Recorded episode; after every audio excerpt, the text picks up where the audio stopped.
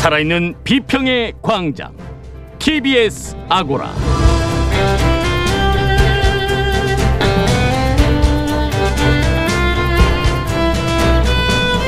안녕하세요. TBS 아고라 송현주입니다.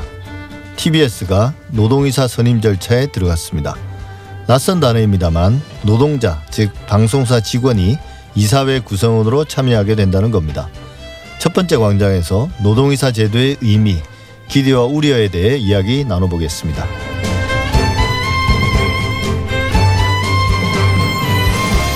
지역 화폐를 둘러싼 날선 공방이 오갔습니다. 한국조세재정연구원의 보고서가 그 시작점이었는데요. 보고서의 목적과 연구 방법에 대한 논란도 있었습니다. 두 번째 광장에서 지역 화폐 관련 논점들 알아봅니다. TBS 아고라 지금 시작하겠습니다.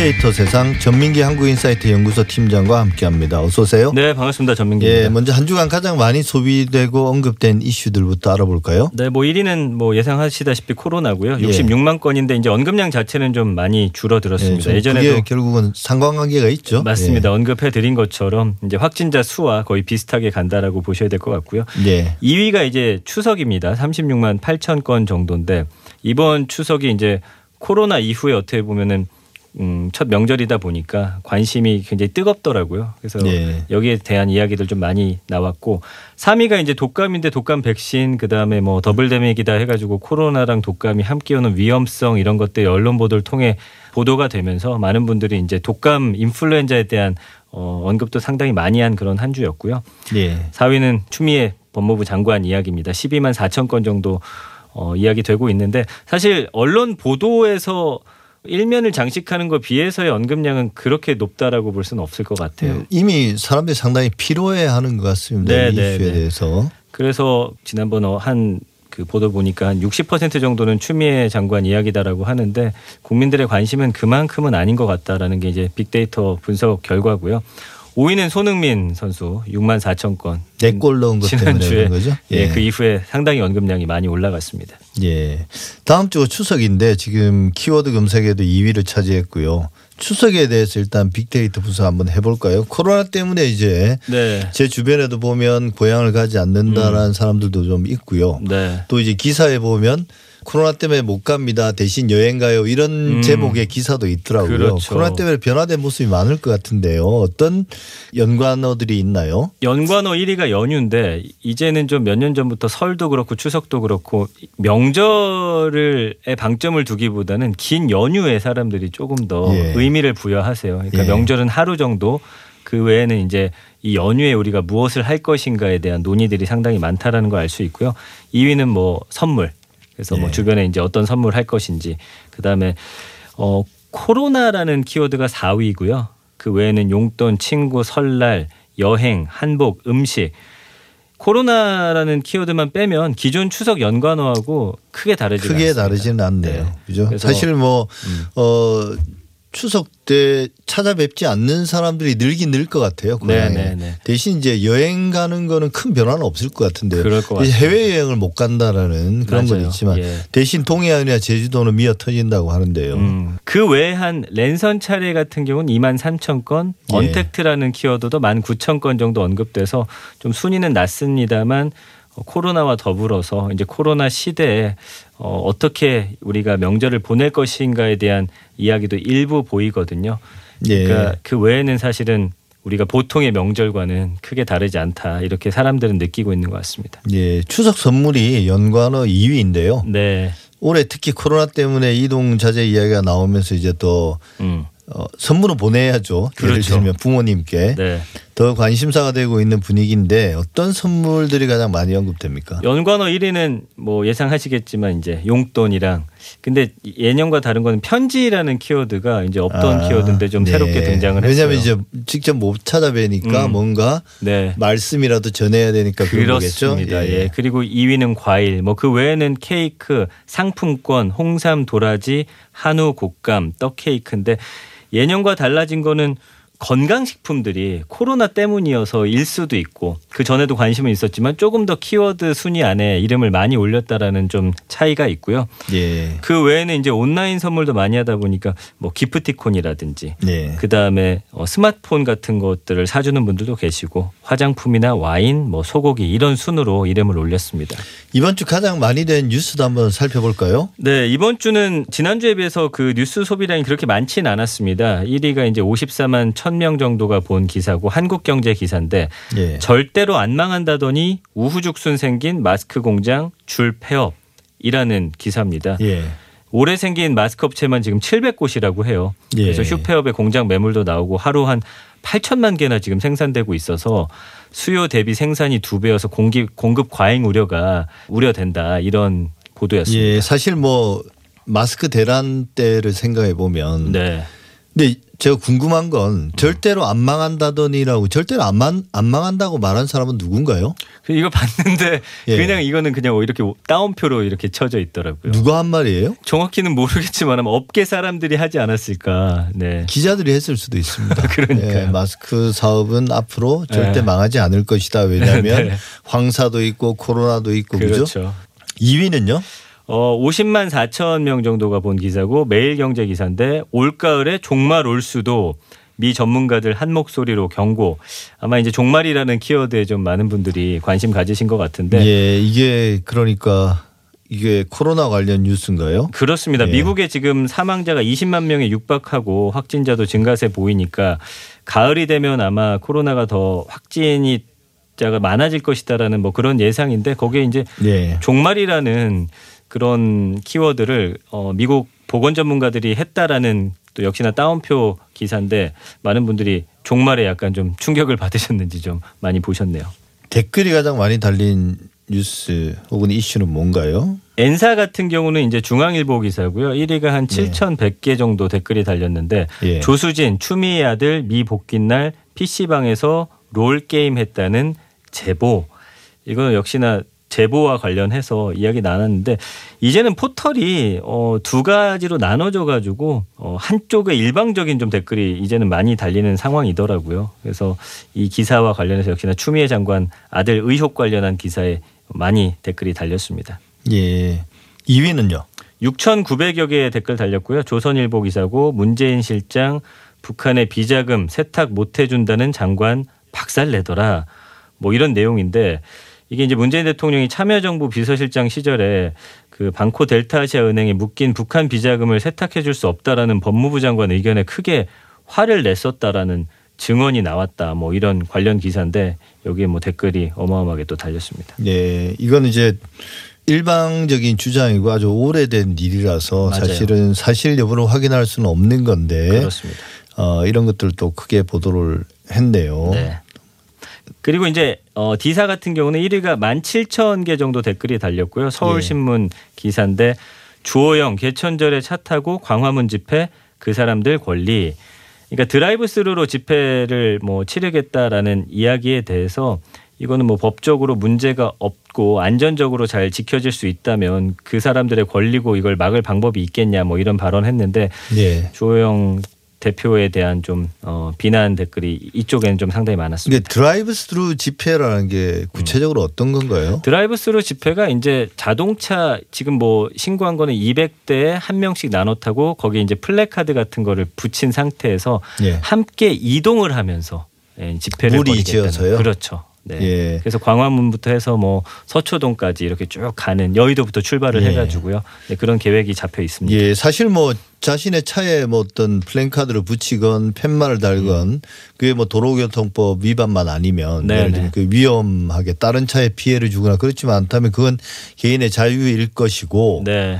과거에도 이제 집회 나 이럴 때 뭐 동조의 표시로 클락션을 울린다든지 이런 일들이 있었죠. 있었으니까 예. 근데 200대가 함께 이동을 하면 다른 차에 분명히 피해를 줄 건 맞는데요. 그럴 수밖에 없고요. 일단 경찰도 그거는 좀 불허하겠다 이야기를 예. 했기 때문에 만약에 이게 진행이 된다라고 하면은 좀 물리적 충돌, 특히나 차 안에 있기 때문에 더 좀 위험 요소는 많아 보입니다. 예. 뭐좀 다른 방법을 좀 생각해 보면 저는 합리적인 대안이 나올 수도 있다고 생각합니다. 그런 안전한 집회를 또 무리하게 막을 수는 없는 거니까요. 음. 대신 이제 집회를 하시는 분들도 다른 사람에게 피해를 주지 않는 방법을 좀더 강구했으면 좋겠습니다. 2위는요? 2위는 16,000개 댓글 달렸고요. 중앙일보 기사고 또 단독이라는 타이틀이 걸려서 추 아들 중3 해외 봉사도 엄마 찬스 뜻밖의 사진 나왔다. 이게 이제 추미애 법무부 장관 아들 서모 씨가 중학생 때 해외 의료봉사단 특혜성으로 간 게 아니냐 역시나 의혹이었는데 이것과 관련해서 봉사단 출국 당시에 추 장관이 직접 인천공항 찾아가지고 기념사진 찍은 거를 함께 이제 올려놨더라고요. 예, 예. 이것과 관련해서 또 많은 댓글들이 예, 달렸습니다. 저도 이 기사는 봤는데 네. 뭐 뜻밖의 사진이 나왔다고 해서 무슨 뭐 우리가 말하는 결정적인 증거 네. 이런 거라도 되는 줄 알았어요. 근데 그냥 사진 한 장이 예. 공항에서 찍은 사진이더라고요. 네, 플랜카드 네. 펼쳐놓고 음, 맞습니다. 어, 거기에 이제 부모나 뭐 같이 중학생 아들이 해외 음. 나간다는데 같이 나갈 수도 있는 게 아닌가. 어, 그걸 뭐 어떤 단독 타이틀을 달고 이렇게 기사를 낼 필요는 있었을까. 다른 어떤 의혹 제기 기사도 매일 같이 하는데. 네. 예. 그래서 이 포털 특성상 이게 뭐 무슨 기사냐 뭐 이런 식의 또 비난 댓글들이 상당히 많았습니다. 예. 끝으로 SNS 가장 많이 퍼나르는 이슈 한번 정리해 볼까요? YTN 보도였고요. N번방 그 후 7개월 멀어진 관심에 유사 범죄 여전 이라는 겁니다. 예. 디지털 성착취 사건과 관련해서 조주빈이 검거된 지 어느덧 7개월이 지났는데 아직 재판부의 판단을 이 운영자들이 기다리고 있는 상황이라고 해요. 그래서 N번방 예. 사태가 아직 끝나지 않았는데 대중들의 기억에서 잊혀지고 있다라는 거고 당시에는 피해자들한테 사죄한다라고 했는데 그 이후에는 지금 혐의를 부인하고 있고 또 다른 운영진도 이 조주빈의 협박에 의한 것이었다며 주장하고 있으면서 대중의 관심이 줄어든 틈을 타서 처벌 수위를 낮추려고 지금 애를 쓰고 있다. 그러니까 우리가 좀 더 관심을 계속 이어가야 된다라는 취지의 보도였는데 요즘 이 N번방 관련 이야기가 조금 줄어들다 보니 이게 네티즌들이 나서서 이 이야기를 좀 퍼뜨리고 예. 있습니다. 네. 지금까지 빅데이터 세상 전민기 한국인사이트 연구소 팀장이었습니다. 오늘 말씀 감사합니다. 네, 고맙습니다. 예.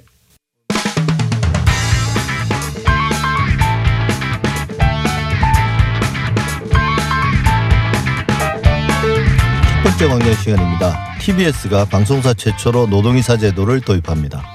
다음 달부터 노동이사 선임 절차에 본격적으로 들어가게 되는데요. 그동안 노동이사제는 산업계 전반에서 격렬한 찬반 논쟁을 불러일으키기도 했었습니다. 과연 어떤 제도인지 알아보고 쟁점과 영향에 대해서도 전망해보는 시간 가져보겠습니다. 정상근 기자 나와 있습니다. 안녕하세요. 네, 안녕하십니까?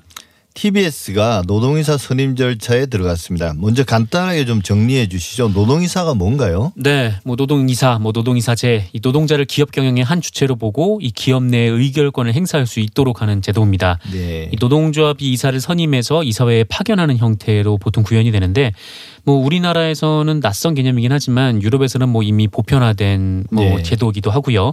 어, 심지어 독일은 이 기업 규모에 따라서 이사회의 최대 절반까지 이 노동자 대표로 채우도록 법제화하고 있기도 합니다. 예. 근데 이제 우리나라에서 관련 논의가 시작된 건 언제부터 어떤 영역에서부터 시작됐습니까? 네, 뭐 그 이전부터 논의는 계속 이어져 있었지만 이제 실제로 실현된 것은 이 박원순 전 서울시장에 의해서 예. 국내 최초로 서울시에서 시작을 했습니다. 이 서울시 산하 공기업의 노동이사제를 도입을 한 건데 이 사기업으로 확산되지 못하면서 이 노동이사제 논의가 좀 공전이 됐었습니다.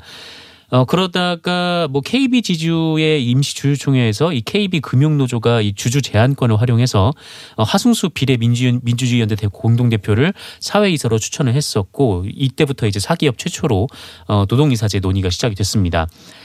어 그런데 뭐 경영진의 이 양보 없이는 이 사회이사 선임이 어려운 것이 현실인데 예. 이 출결 출석한 의결권에 어 과반수가 이제 출석을 해서 또 발행 주식 총수의 4분의 1 이상의 찬성을 받아야 이 선임이 통과가 되거든요. 예. 근데 KB 같은 경우에는 국민연금의 찬성을 얻었지만 이 기준에 미치지 못해서 부결이 된 적이 있습니다. 어 그래도 이제 국민연금이 찬성표를 던졌다라는 것만으로도 큰 의미가 있는 좀 그런 투표였고요. 예. 어, 이후에 이 노동이사제가 계속 확산이 돼서 이 경기도 산하 기관들이 노동이사제 도입을 하기 시작했고 또 한전 등에서도 이 도입 움직임이 있습니다. 어, 그리고 최근 KB에서 다시 이 노동조합이 추천한 이사 두 명이 또 선임을 기다리고 있는 상황입니다. 예. 어, TBS 같은 경우에는 이 지난 2월 이 서울시의 출연 기관으로 독립법이나 하면서 이 노동이사제를 의무적으로 운영해야 되는 기관이 됐습니다. 예. 그러면 현재 TBS 미디어 재단의 이사회 구성은 어떻게 돼 있습니까? 음, 원래 이사장이 있고 뭐 이 대표 이사가 있고 그다음에 이사들로 이사들이 있는데 예. 어, 현재 이사장이 공석인 상황이고요. 아, 그리고 이강택 대표 이사 그리고 일곱 명의 이사들로 이루어져 있습니다. 어, 여기서 올 10월에 이 노동이사 두명 그리고 현재 공석인 이사장 공모 절차에 돌입할 예정인데요. 어, 노동이사는 이 사내 공모 그리고 노동자 투표를 거쳐서 두 배수로 후보자를 압축한 뒤에 어, 최종 2인을 낙점하는 방식으로 지금 선임안을 선임하게 될 것으로 예. 상이 되고 있습니다. 그러면 이사가 늘어나는 건가요? 아니면 기존의 이사를 대체하는 건가요? 네, 기존의 이사를 대체하는 게 아니라 그 노동 이사가 더 늘어나는 그런 아, 형태입니다. 늘어나는 네. 형식입니까?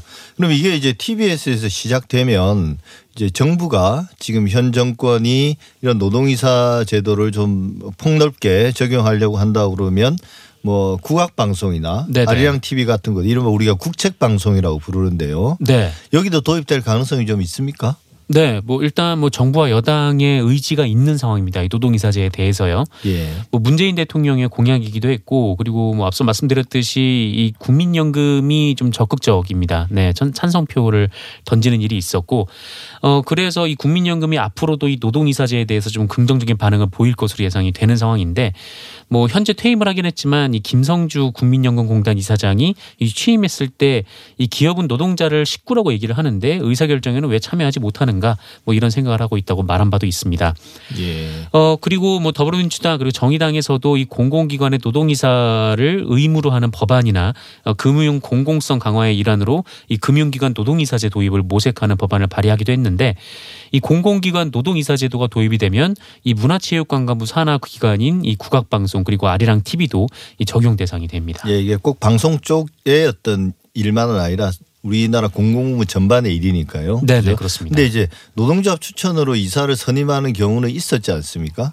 이 네. 반면에 이제 노동 이사의 경우는 노동자 즉 방송사 직원이 직접 이사로 이사회 구성원이 되는 경우인데 이게 노동자가 기업 경영에 참여한다. 네. 이제 뭐 유럽에서는 그게 이제 보편화된 일이긴 한데 그동안 여기에 반대하는 명분은 노동자가 이사회에 참여할 경우는 이 경영권이 침해되는 거 아닌가 음. 이런 그 반론들이 계속 제기되어 왔고 지금도 그럴 것 같거든요. 네, 맞습니다. 어, 뭐 경영계에서는 그렇게 주장을 하고 있는데 어, 사실 이 경영자들 입장에서는 이 노동자들이 의사결정 기구에 들어오면 뭐 기존에 하던 방식대로 운영을 할 수가 없으니까 이 경영권이 침해된다라고 주장을 네. 할 수밖에 없는 거죠.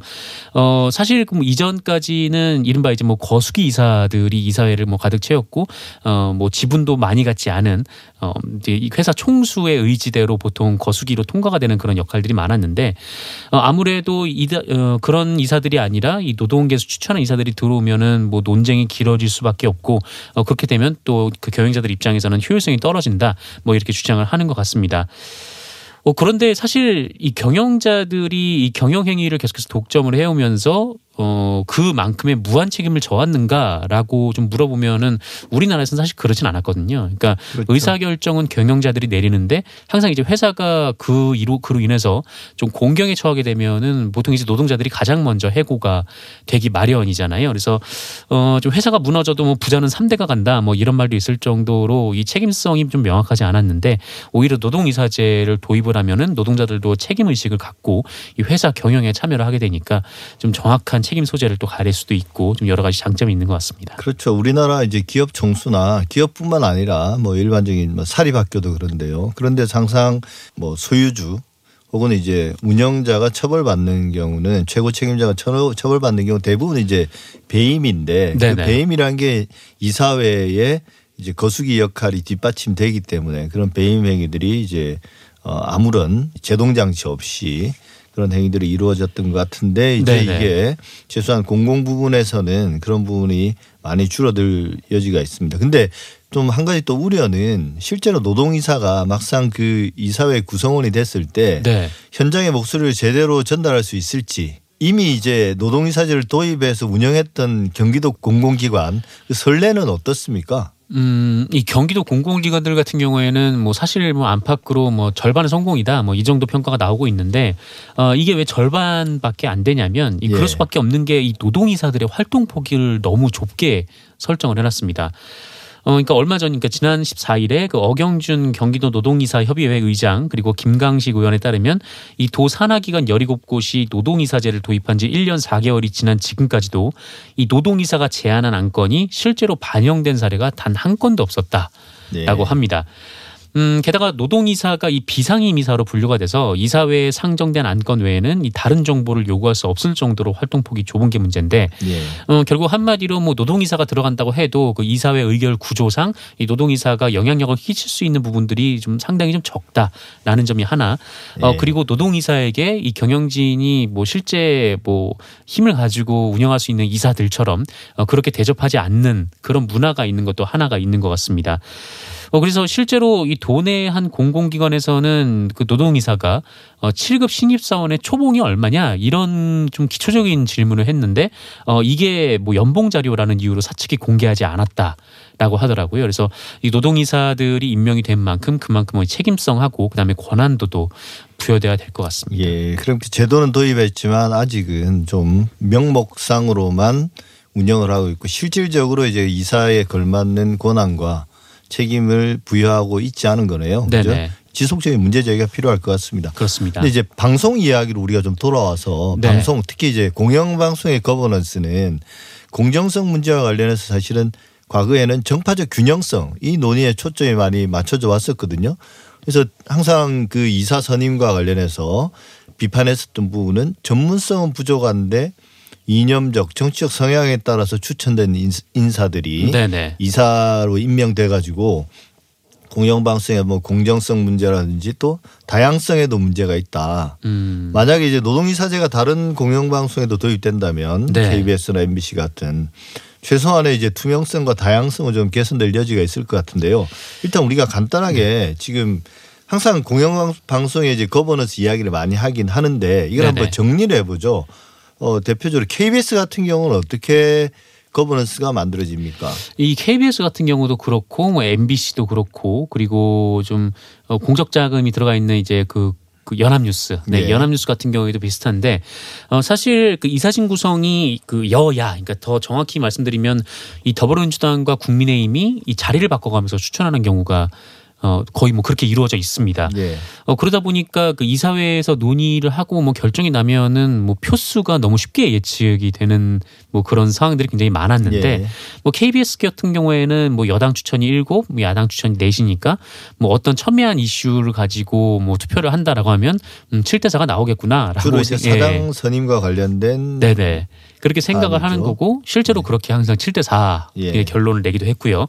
이 MBC 그러니까 방송문화진흥회 같은 경우에는 늘 6대 3 이런 결론이 좀 나왔었습니다. 예, MBC는 이제 방송문화진흥회의 이사의 비율이 그렇다는 거잖아요. 네, 이 사진도 역시나 이제 여당, 야당 이렇게 추천이 네. 가다 보니까 뭐늘 어, 숫자가 이제 정해져 있는 결론이 이미 네. 정해져 있는 뭐 그런 상황이었습니다. 예, 그래서 방송이 이제 대신 연합뉴스 같은 경우는 그- 그 뉴스통신진흥회죠. 뉴스통신진흥회, 네. 뉴스통신진흥회 같은 경우는 비교적 좀 다양하게 이사를 임명하는 걸로 제가 알고 있는데요. 뭐 그럼에도 불구하고 이 공통적인 그 통로가 이제 여야 추천인 것은 여전히 변함이 없습니다. 뭐 그래서 예. 이 내부에서 좀 다양성을 가지고 뭐 이사를 추천하자라는 얘기가 나오고 있지만 그것도 이제 그 정치권의 통로를 거치지 않으면 선임이 어 좀 어려운 좀 측면이 있었는데 어 뭐 그러다 보니까 이 정권에 따라서 사장이 늘 바뀌고 또 공영방송 내부가 출렁이는 좀 이런 악순환이 어, 계속 이어져 왔었습니다. 예, 이런 문제는 어떻습니까? 그래서 결국은 그 노동이사가 이제 노동자들이 선출한 뭐 어떤 네. 방식으로 선출할 것인가는 결국 이제 노동자들 방송사 직원들이 결정할 문제이긴 하지만 다른 공영방송에도 이런 그 노동이사 제도가 도입된다면 좋긴 할 것 같은데요. 반면에 이런 문제 제기는 어떻습니까? 그렇지 않아도 지금 어 우리나라 공영방송 같은 경우는 네.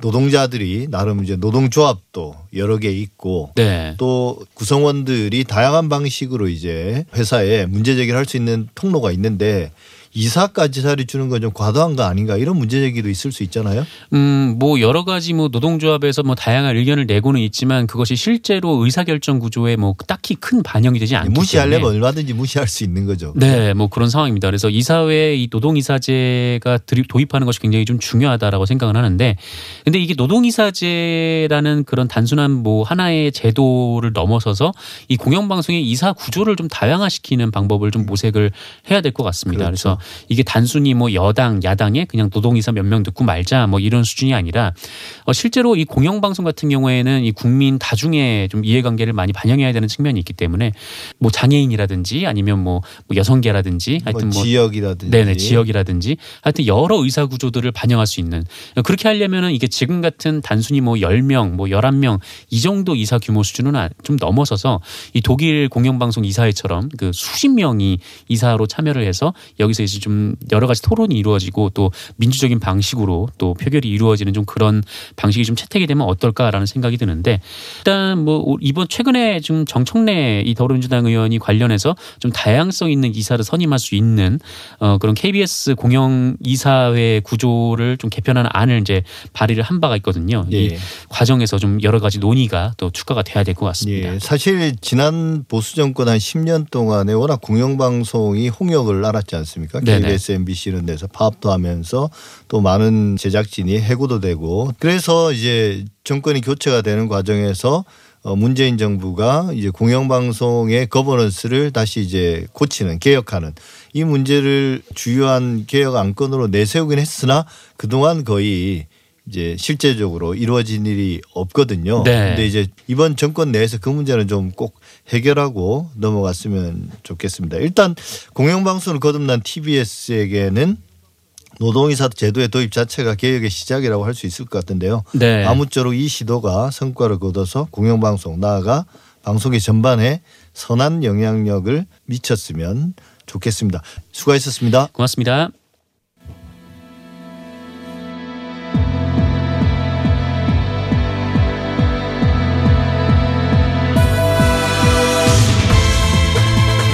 여러분은 지금 한림대 미디어 스쿨 송현주 교수가 진행하는 TBS 아고라를 듣고 계십니다.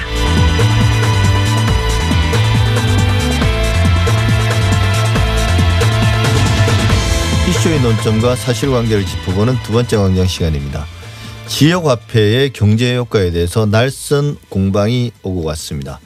한국조세재정연구원이 지역화폐의 정책 효과에 대해서 비판적인 보고서를 내자 이재명 경기도지사가 나서서 얼빠진 보고서라는 표현까지 동원해서 강하게 반박했는데요. 정치적 공방으로까지 번진 지역화폐에 대해서 이야기 나눠보겠습니다. 최백은 건국대 경작과 교수 나오셨습니다. 안녕하세요. 네, 안녕하세요. 예, 우선 지난 15일 조세재정연구원이 발표한 보고서의 요점을 짚어보면 제목은 보고서의 제목은 지역 화폐 도입이 지역 경제에 미치는 영향 이게 제목이었고 핵심 내용은 효과가 없고 예. 대신 그 발행 비용이 뭐 한 2천억 가까이 들었으니까 결국 손해다. 예. 이렇게 이제 핵심이었던 것 그렇죠. 같거든요. 이게 어떤 방식 일단 어떤 방식으로 조사해서 나온 결과인가요? 우리가 이제 지역 화폐라는 것은 쉽게 얘기하면 이겁니다. 동네 슈퍼마켓에서 그러니까는 100만 원 팔아 가지고 수입이 생겼을 때 가치하고 예. 그다음에 이제 유통 재벌사들이 물건을 팔아서 100만 원 수입이 생겼을 때 그 가치가 같지 않다고 보는 겁니다. 그렇죠. 경제학에서는요. 예. 경제학에서는 앞에 게 더 크다고 봐요. 연구자들은 그러니까 쉽게 얘기하면 이런 거예요. 경기도에서 그러니까 이래서 100만 원을 그러니까 상품권을 발행을 했어요. 그래서 예. 경기도에서 100만 원이 이제 판매가 증가할 게 아닙니까? 예. 근데 그걸로 인해서 서울에 가서 소비하는 게 100만 원이 그러니까 줄어든다 이거예요. 그 제로섬으로 보면 그렇죠. 예. 예. 그리고 이제 남는 건 뭐냐? 화폐 발행 비용만 마- 발생한다 이거예요. 예. 그렇죠. 우리 한번 상식적으로 생각해 보세요. 경기도에서 그러니까 사시는 분이 서울 가서 장 볼 일은 거의 없다고요. 예.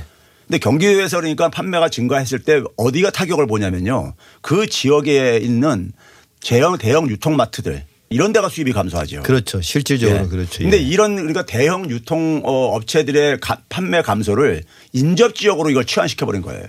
예. 원래 이제 우리가 지역 화폐를 도입하는 가장 첫 번째 취지는 네. 골목 상권 보호였고 이제 유통 공룡들로부터 지역의 작은 가게들을 지키기 위해서 그렇죠. 지역화폐를 발행했지 않습니까? 여기로 이제 그러니까 소득이 유출 안 되게 함으로써 여- 예. 이 지역 경제가 굉장히 안 좋고 그러니까는 예. 그 지역 안에서 경제 선순환을 좀 만들자. 예. 이런 취지거든요.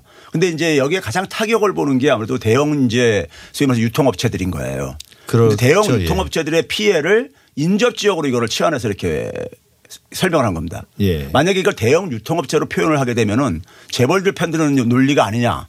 이런 논란에 휘말릴까봐 아마 저자들이 제가 볼땐 그렇게 피해간 것 같아요. 예. 근데 그거는 제가 볼 때 비과학적인 설명인 거죠. 예. 근데 이거 외에도 예. 그 문제 외에도 이제 이 보고서 자체에 대해서 비판은 데이터를 이제 수집해서 예. 분석 데이터의 어떤 시간 문제라든지 예. 이런 문제들도 있다고. 네, 맞습니다. 그 치명적인 이제 그게 앞에 문제하고 관련돼 있는 건데 예. 저자들이 이제 분석 기간을 2010년부터 18년까지 데이터를 사용을 했어요.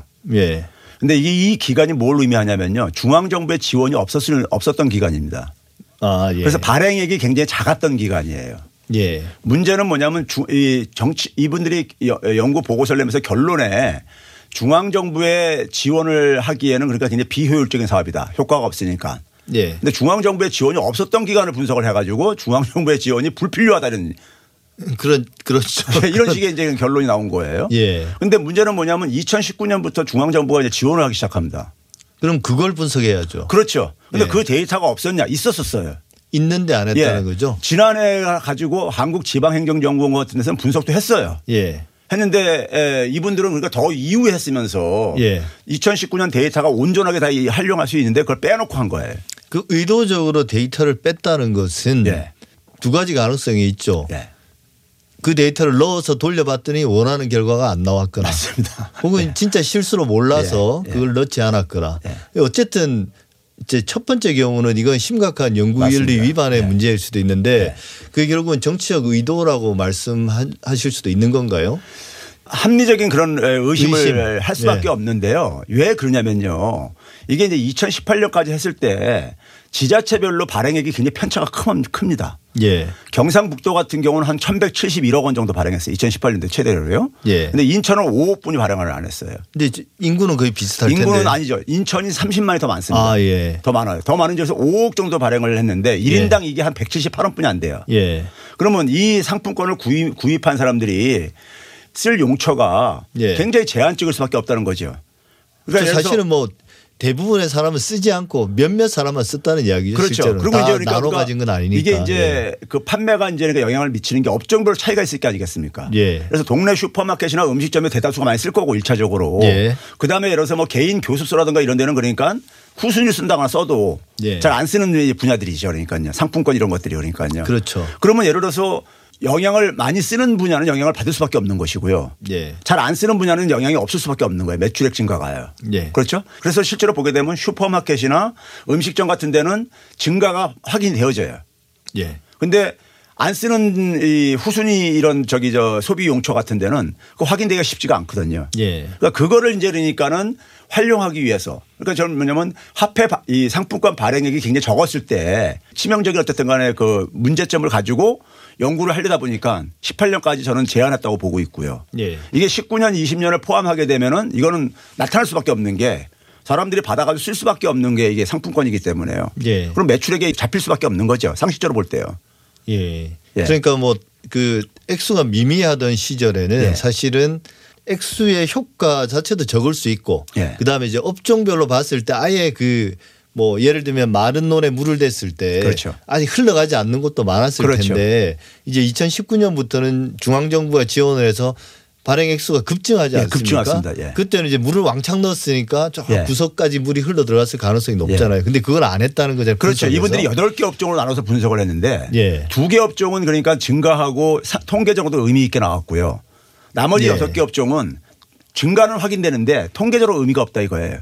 예. 그래서 이제 과, 과반수 이상이 절반 이상이 그러니까 의미가 없으니까 의미 없는 걸로 이렇게 해석을 한 거예요. 예. 근데 그건 뭐냐면 왜 의미 없게 나오냐면은 매출액이 굉장히 그러니까 적은 지역에서는 발행액이 적은 지역에서는 그런 이제 소위 후순위 이제 그러니까 사용 용처 같은 경우는 매출액이 안 잡힐 수가 있다 이거죠. 예. 근데 이제 앞서 말씀하신 것처럼 지역 화폐의 가장 큰 목적이 네. 중소상인 그러니까 자영업자들을 지원한다는 거고 그래서 이제 정부가 재정에서 일부분을 지역 화폐가 결국 할인해 주는 거잖아요. 그렇죠. 예.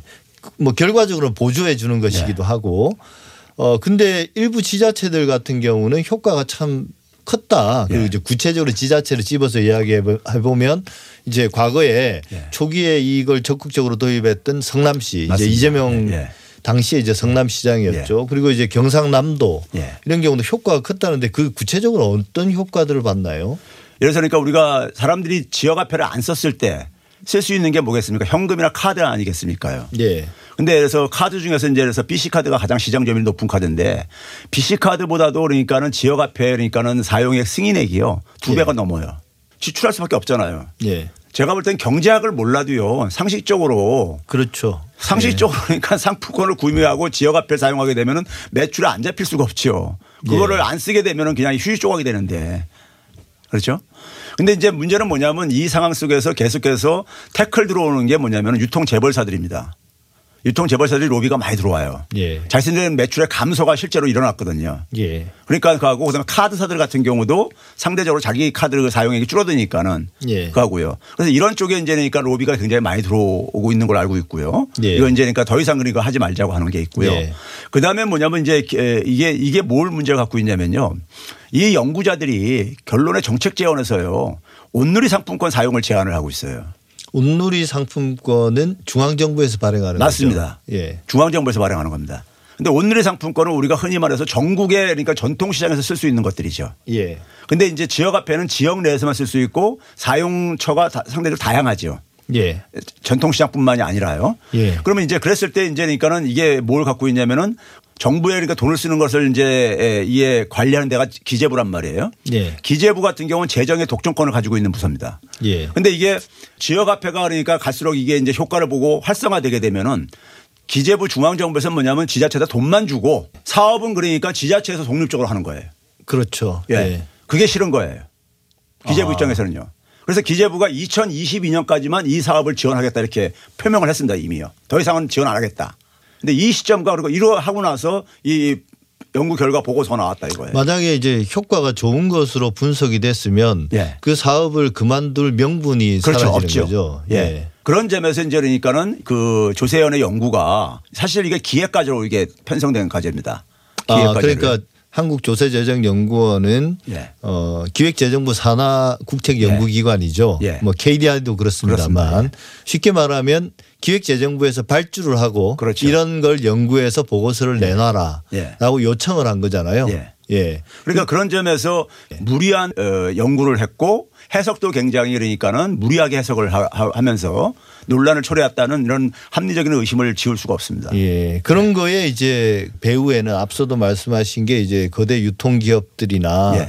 혹은 이제 이해관계 얽힌 카드사의 로비가 예. 예. 아마 그 로비가 조세재정연구원으로 가지는 않았을 거고 예. 기획재정부 쪽으로 이제 로비들이 있었겠죠. 맞습니다. 물론 뭐 로비가 100% 나쁜 건 아니고 예. 일종의 민원이고 예. 그게 합리적이라면 들어줘야 되는 건데 이 지역화폐 정책의 어떤 어, 실체적인 진실을 이제 가리는 방식으로 조작을 하면 안 되는 거잖아요. 예. 근데 이제 앞서 말씀하신 것처럼 지역화폐 예산은 끊는다 기획재정부에서 반, 반면 이제 온누리 상품권을 발행은 계속한다. 예. 근데 온누리 상품권이라는 건 이제 전국적으로 발행하고 그 발행권 하는 그리고 예산을 편성하는 거는 기획재정부가 하는 거죠. 그렇죠. 이건 이제 모순된 거잖아요. 계속 그렇죠. 한다는 건. 우리가 온누리 상품권하고 지역화폐를 비교해 봤을 때 예. 지역화폐가 사용 용처가 더 넓- 넓습니다. 그러다 보니까 이제 에, 온누리 상품권보다 지역화폐가 사실은 더 큰 더 효과가 큰데 예. 지금 정부가 아, 중앙정부가 지역화폐를 지원함에도 불구하고 온누리 상품권 예산이 더 큽니다. 그 얘기는 결국 뭐냐면 온누리 상품권에 대해서 기재부가 굉장히 그러니까 거기에 대해서 애착을 가지고 있다는 것이고 근데 예. 여기에 지역화폐라는 변수가 등장하면서 지역화폐로 그러니까 예산 배분이 예. 배분이 구성이 바뀔 수가 있다는 이제 이런 위기의식을 느끼는 거죠. 그게 결국은 앞서 말씀하신 기획재정부의 국가 재정을 관리하고 예, 편성하고, 편성하고, 예. 집행하는 권한이 지자체로 예. 이전되는 것에 대한 그렇죠. 어떤 예, 권한이 굉장히 축소된다고 생각할 수밖에 없는 거죠. 예, 사실 근데 그게 지방자치의 면에서는 예. 훨씬 바람직한 방향 그렇죠. 아닌가요? 그러니까 이게 뭐냐면 저는 과거 낡은 시대에서 새로운 시대로 전환하는 과정 속에서 저는 이것도 진통이라고 봐요. 예. 재정의 민주화 이런 과정에 있어서요. 예. 근데 이제 기획재정부가 더 이상 그 사업을 하지 않겠다라고 하면 발행 액수가 확 줄어들 텐데요. 당연히 줄어들죠. 18년까지는 없었었고요. 예. 지- 지원이요. 예. 19년도에 그러니까 3조 2천억 원을 지원했었어요. 예, 올해는 그러니까 한 이게 9조로 늘었, 늘었습니다. 예. 근데 그 구조를 발행하는 데 속에서 8%가 그러니까 중앙정부가 예산을 지원하는 거예요. 근데 이제 내년도에는 15조가 지금 정부에서 제출을 했어요. 예산에다가요. 예. 15조를 만약에 발행을 했을 경우에 중앙정부가 8%니까요. 8, 8%니까 1조 2천억 원 정도를 예산을 지원해 주는 것이고요. 나머지 2%에 해당된 3천억 원을 지자체가 이제 그러니까 분담을 해가지고 10%를 할인을 해 주는 거예요. 예. 그래서 만약에 그래서 10만 원짜리 지역 화폐를 만약에 구매를 하게 되면은 9만 원 가지고 이제 그러니까 어, 시- 어, 이 소비자들은 그걸 사용을 할 수 있는 거죠. 이제 만 원의 이득을 보는 그렇죠. 거죠. 예. 예. 그러니까 이걸 줄이게 되면은 지자체의 부담이 굉장히 커질 수밖에 없어요. 아니면 이걸 줄이게 되면요. 할인을 줄이게 되면 소비가 줄어들죠. 매력도가 떨어지니까. 네. 그렇죠. 동기부여가 그렇죠. 적어지니까요. 예. 사실은 제 생각에는 19년과 20년 데이터만 가지고 한번 또 분석해 볼 필요가 있다고 생각하거든요. 예, 맞습니다. 그러면 더 정확한 맞습니다. 사실은 결과가 나올 예. 거 아닙니까? 예. 만약에 이게 효과가 있는 것으로 나오면 예. 그리고 이제 중소상공인들이 일단 자기들은 더 잘 알잖아요. 자기들의 그렇죠. 매출과 이익의 증가를 더잘 아니까 이게 결국 제로섬이라 하더라도 그 방향으로 가야 되는 거 아닌가요? 맞죠. 그러니까 지역에 이제 그러니까 자영업자의 규모가 우리가 지금 600만 명이 넘습니다. 예. 근데 자영업자들이 기본적으로 왜 이렇게 많이 형성되냐면은 일자리 산 일자리가 제조업 일자리가 많이 줄어들면서 먹고 살기 위해서 어차피 진출을 하는 거란 말이에요. 예. 근데 이분들은 그러니까 지금 어 임금 근로자들에 비해서 소득이 굉장히 낮아요. 네. 낮다 보니까 조금만 타격이 매출에 타격이 있으면 폐업으로 넘어갑니다. 예. 근데 이분들은 그러니까 폐업을 하게 되면 빚더미에 이제 앉아요. 예. 바로요. 그 부분에 대한 그러니까 우리가 그래서 보호를 하기 위해서 이명박 정부 때라든가 이런 데도 중소기업 적합업종이라든가 아니면 대기업들 유통재벌들 진출 못하게 제한, 영업 제한이라든가 이런 걸 했었었어요. 예. 근데 그게 별로 효과를 못 본 이유가 에, 이 대형 유통재벌사들이 편법으로 이렇게 해가지고 어떻게든 진출을 해요. 예. 그러다 보니까는 지역 경제가 굉장히 고사가 되고 이제 그러다 보니까는 거기서 나온 게 이제 이 지역 화폐였던 거예요. 예. 이제 그런 점에서 그러니까 이 지역 화폐가 갖는 의미는 지금 우리나라의 그러니까 산업 생태계가 굉장히 약화되는 상황 속에서 지역의 경제를 최소한의 그러니까 유지시켜주는 하나의 저는 제가 볼 때는 마중물이라고 생각하거든요. 예. 그런 점에서 봐야 되는데 이걸 그러니까 유통재벌사들의 에, 이 매, 매출이 감소했기 때문에 그거 증가한 만큼 그러니까 네. 경제적인 효과가 없다. 이렇게 얘기하는 것은 이거는 그러니까 우리가 유통재벌사들은요 사실은 그러니까 동네 자영업자들을 그러니까 뺏어서 이익을 챙기기보다는 새로운 사업을 글로벌로 나가야 되는 거예요. 네. 자연 생태계도 우리가 가장 중요한 게 종 다양성을 얘기하잖아요. 네. 그럼 마찬가지입니다. 경제계도 마찬가지로 유통 재벌만 딱 남는다고 생각해 보세요. 우리 경제예요. 그렇죠. 암울하네요, 사실은. 예. 그런 점에서 이제 지역 화폐라는 것은 우리 사회에 그러니까 최소한의 지금 이제 그러니까 이 경제 생태계를 유지하는 하나의 지금 이제 최소한의 지금 이 조건인 거예요. 필요 조건인 거예요. 예. 예. 뭐 자영업자들이 너무 많다는 그런 이야 걱정도 있지만 예. 사실 그 개개인의 입장에서 볼 때는 생존이 걸린 문제잖아요. 맞습니다. 예. 어쨌든 그분들의 최소한의 거대 유통기업과 나름 그래도 공정한 경쟁을 할 수 있는 기반 정도는 마련해 주는데 지역 화폐가 기여할 수 있을 것 같습니다. 네. 예. 지금까지 최백은 건국대 경제학과 교수님과 함께했습니다. 오늘 말씀 감사합니다. 네, 감사합니다.